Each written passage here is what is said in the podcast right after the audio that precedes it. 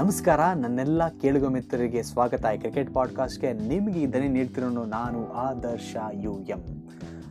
ಇವತ್ತು ಯಾವ ವಿಶೇಷ ಸುದ್ದಿ ಅಂತಂದರೆ, ಒಬ್ಬ ಕ್ರಿಕೆಟ್ ಆಟಗಾರನ ಹುಟ್ಟಿದ್ದಿನ ಇವತ್ತು. ಆತನ ಬಗ್ಗೆ ಕ್ಲೂ ಕೊಡೋದಾದರೆ, ಆತನ ಉಪನಾಮಗಳು ಯಾವ ರೀತಿ ಇತ್ತು ಅಂದರೆ prince of Bengal Dada god of off side ಅಂತ. ಏನು? ಇನ್ನೂ ಗೊತ್ತಾಗ್ಲಿಲ್ವಾ? ಹಾಗಿದ್ರೆ ನೀವು ಕ್ರಿಕೆಟ್ ನೋಡಿದ್ದೇ ವೇಸ್ಟ್ ಬಿಡಿ.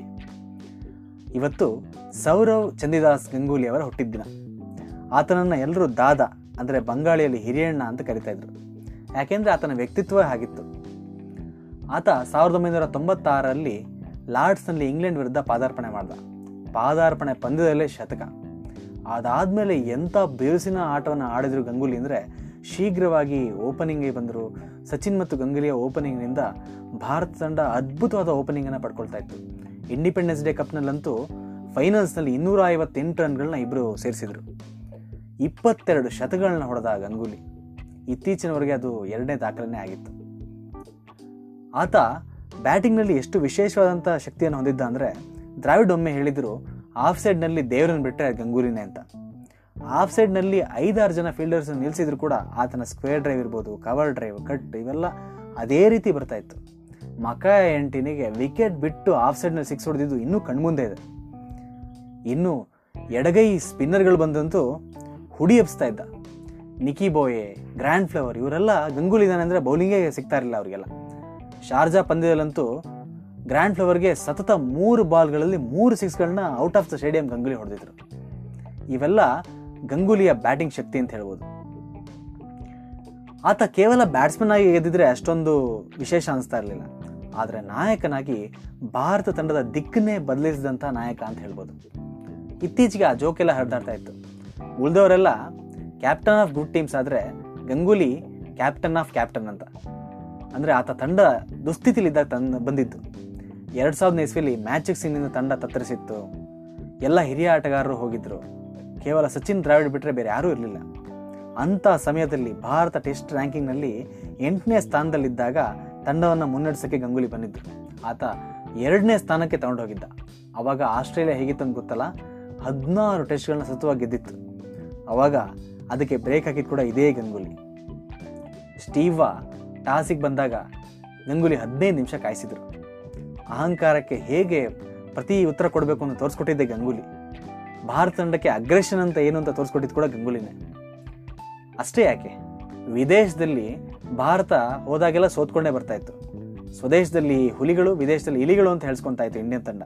ಆದರೆ ಗಂಗೂಲಿ ನಾಯಕತ್ವದಲ್ಲಿ ವಿದೇಶದಲ್ಲಿ ಆಡಿದ ನಲವತ್ತೊಂಬತ್ತು ಪಂದ್ಯಗಳಲ್ಲಿ ಇಪ್ಪತ್ತೊಂದನ್ನು ಗಂಗೂಲಿ ಗೆಲ್ಲಿಸ್ಕೊಟ್ರು ಗಂಗೂಲಿ ಅಂದರೆ ಸಾಕಷ್ಟು ದಾಖಲೆಗಳು. ಆತ ಆಡಿದಂಥ ಮುನ್ನೂರ ಹನ್ನೊಂದು ಒಂದು ದಿನ ಇಂತ ಅಂತಾರಾಷ್ಟ್ರೀಯ ಪಂದ್ಯಗಳಲ್ಲಿ ಹನ್ನೊಂದು ಸಾವಿರದ ಮುನ್ನೂರ ಇಪ್ಪತ್ತ್ಮೂರನ್ನು ರನ್ ಹೊಡೆದ್ರು. ನೂರು ಕ್ಯಾಚ್ಗಳು ನೂರು ವಿಕೆಟ್ಗಳನ್ನೂ ಪಡೆದ್ರು. ಐದು ವಿಕೆಟ್ಗಳನ್ನ ಎರಡು ಸಲ ಪಡೆದಿದ್ರು. ಹಾಗಾಗಿನೇ ಚಿಕ್ಕ ವಯಸ್ಸಲ್ಲಿದ್ದಾಗ ಕ್ರಿಕೆಟ್ ಕಾರ್ಡ್ಸ್ ಆಡ್ತಾ ಇದ್ವಿ. ಗೊತ್ತಿ ನೆನಪಿದೆಯಾ? ಯಾರು ಜಾಸ್ತಿ ಸ್ಟಾಟಿಸ್ಟಿಕ್ಸ್ ಇದೆಯೋ ಅವ್ರದ್ದು ಕಾರ್ಡ್ ನಮ್ಗೆ ಬರ್ತಾ ಇತ್ತು. ಆಗ ಗಂಗೂಲಿ ಕಾರ್ಡ್ ಬಂದಿದ್ದು ತುಂಬ ಖುಷಿ ಆಗ್ತಿತ್ತು ನಮಗೆ. ಗಂಗೂಲಿ ಅಂದರೆ ಹಾಗೆ ಟೆಸ್ಟು ಒಂದು ದಿನ ಎಲ್ಲದರಲ್ಲೂ ಮಿಂಚಿದ್ದ ಗಂಗೂಲಿಗೆ ಯಾಕೋ ಐ ಪಿ ಎಲ್ ಅಷ್ಟಾಗಿ ಒಗ್ಲಿಲ್ಲ ಪುಣೆ ವಾರಿಯರ್ಸ್ ಕೋಲ್ಕತ್ತಾ ನೈಟ್ ರೈಡರ್ಸಲ್ಲಿ ಅಂಥ ಯಶಸ್ಸು ಸಿಗಲಿಲ್ಲ.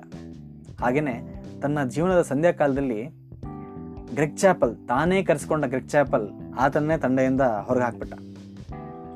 ಬೌನ್ಸರ್ಗಳಿಗೆ, ಶಾರ್ಟ್ ಪಿಚ್ ಎಸೆತಗಳಿಗೆ ಹುಕ್ ಮಾಡುವಾಗ ವಿಕೆಟ್ಗಳನ್ನೆಲ್ಲ ಒಪ್ಸ್ತಾ ಇದ್ದ. ಆದರೆ ಎರಡು ಸಾವಿರದ ಆರರಲ್ಲಿ ಒಳ್ಳೆ ಕಂಬ್ಯಾಕ್ ಮಾಡಿ ಗ್ರೆಗ್ ಚಾಪಲ್ ಇರುವಾಗಲೇ ಬಂದು ತಾನೇನೋ ಅಂತ ತೋರಿಸ್ಕೊಟ್ಟ. ಇವತ್ತಿಗೂ ಗ್ರೆಗ್ ಚಾಪಲ್ ಬಗ್ಗೆ ಮಾತಾಡೋಕ್ಕೆ ಧೈರ್ಯ ಇದ್ದಿದ್ದು ಅಂದರೆ ಸಚಿನ್ ಮತ್ತು ಗಂಗೂಲಿ ಇಬ್ಬರಿಗೆ ಅಂತ ಹೇಳ್ಬೋದು.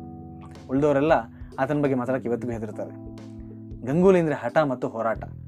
ಆತ ರಿಟೈರ್ಡ್ ಆದರೂ ಕೂಡ ಬಂಗಾಳದ ಕ್ರಿಕೆಟ್ ಅಧ್ಯಕ್ಷನಾಗಿ ಇನ್ನೂ ಅದೇ ಚಾರ್ಮನ್ನ ಹೊಂದಿದ್ದಾನೆ. ರವಿಶಾಸ್ತ್ರಿ ಕೋಚ್ ಆಗಿ ಬಂದಾಗ, ಕೊಹ್ಲಿ ಕುಂಬ್ಳೆನ ಅನವಶ್ಯಕವಾಗಿ ತಂಡ ಹೊರಗಾಕಿದಾಗ ಅದನ್ನು ವಿರೋಧಿಸೋನು ಒಬ್ಬನೇ ಒಬ್ಬ ಅದು ಗಂಗೂಲಿ ಮಾತ್ರ. ಗಂಗೂಲಿಯ ತಾಕತ್ತೆ ಅಂತದ್ದು. ಯಾರ ಬಗ್ಗೆ ಹೆದರ್ತಾ ಇರಲಿಲ್ಲ. ಶ್ರೀನಾಥ್ ರಿಟೈರ್ ಆಗ್ತೀನಿ ಎಂದಾಗ ಓಡ್ ಹೋಗಿ ಮತ್ತೆ ಕರ್ಸ್ಕೊಂಡವನು ಇದೇ ಗಂಗೂಲಿ. ವೀರೇಂದ್ರ ಸೇವಾಗ್ ಯುವರಾಜ್ ಸಿಂಗ್, ಮೊಹಮ್ಮದ್ ಕೈಫ್, ಇವರೆಲ್ಲ ಬೇಕೇ ಬೇಕು, ಇಲ್ಲಾಂದರೆ ನಾನು ಹರ್ಭಜನ್ ಸಿಂಗ್ ಇವರೆಲ್ಲ ಬೇಕೇ ಬೇಕು. ಇಲ್ಲಾಂದ್ರೆ ನಾಯಕತ್ವನೇ ತ್ಯಜಿಸ್ತೀನಿ ಅಂತ ಹೇಳಿದವನು ಗಂಗೂಲಿ. ಅವತ್ತು ದಾದಾ ನೆಟ್ಟಂಥ ಬೇರು ಇವತ್ತು ಒಳ್ಳೆ ಫಸಲನ್ನ ಕೊಡ್ತಾ ಇದೆ. ಹಾಗಾಗಿ ದಾದಾ ಕ್ರಿಕೆಟಿಂದ ವಿದಾಯ ಹೇಳಿರ್ಬೋದು, ಆದರೆ ನಮ್ಮ ಹೃದಯಗಳಿಂದ ವಿದಾಯ ಹೇಳಕ್ಕೆ ಸಾಧ್ಯವೇ ಇಲ್ಲ. ಇನ್ನೂ ನೂರು ವರ್ಷ ದಾದಾ ತುಂಬ ಚೆನ್ನಾಗಿ ಬದುಕಲಿ, ಆತನ ಮುಖದಲ್ಲಿ ನಗು ಹಾಗೇ ಇರಲಿ ಅಂತ ಹೇಳ್ತಾ ಇವತ್ತಿನ ಪಾಡ್ಕಾಸ್ಟ್ನ ಮುಗಿಸ್ತಾ ಇದ್ದೀನಿ. ಇನ್ನಷ್ಟು ಇಂತಹ ವಿಷಯಗಳನ್ನ ಕನ್ನಡದಲ್ಲಿ ನೀಡೋಕ್ಕೆ ನಾನು ತಯಾರಿದ್ದೀನಿ, ನೀವೇನು ಮಾಡಬೇಕು ಅಂದರೆ ಪಾಡ್ಕಾಸ್ಟ್ನ ಕೇಳಬೇಕು. ಹಾಗೆ ನಿಮ್ಮ ಕ್ರಿಕೆಟ್ ಸ್ನೇಹಿ, ಸ್ನೇಹಿತರಿಗೆ ಈ ಪಾಡ್ಕಾಸ್ಟ್ನ ತಲುಪಿಸ್ಬೇಕು. ಮುಂದಿನ ಪಾಡ್ಕಾಸ್ಟ್ನ ಇನ್ನೂ ಒಳ್ಳೆಯ ವಿಚಾರಗಳನ್ನು ತರ್ತೀನಿ. ಅಲ್ಲಿವರೆಗೆ ನಮಸ್ಕಾರ ವಂದನೆಗಳು.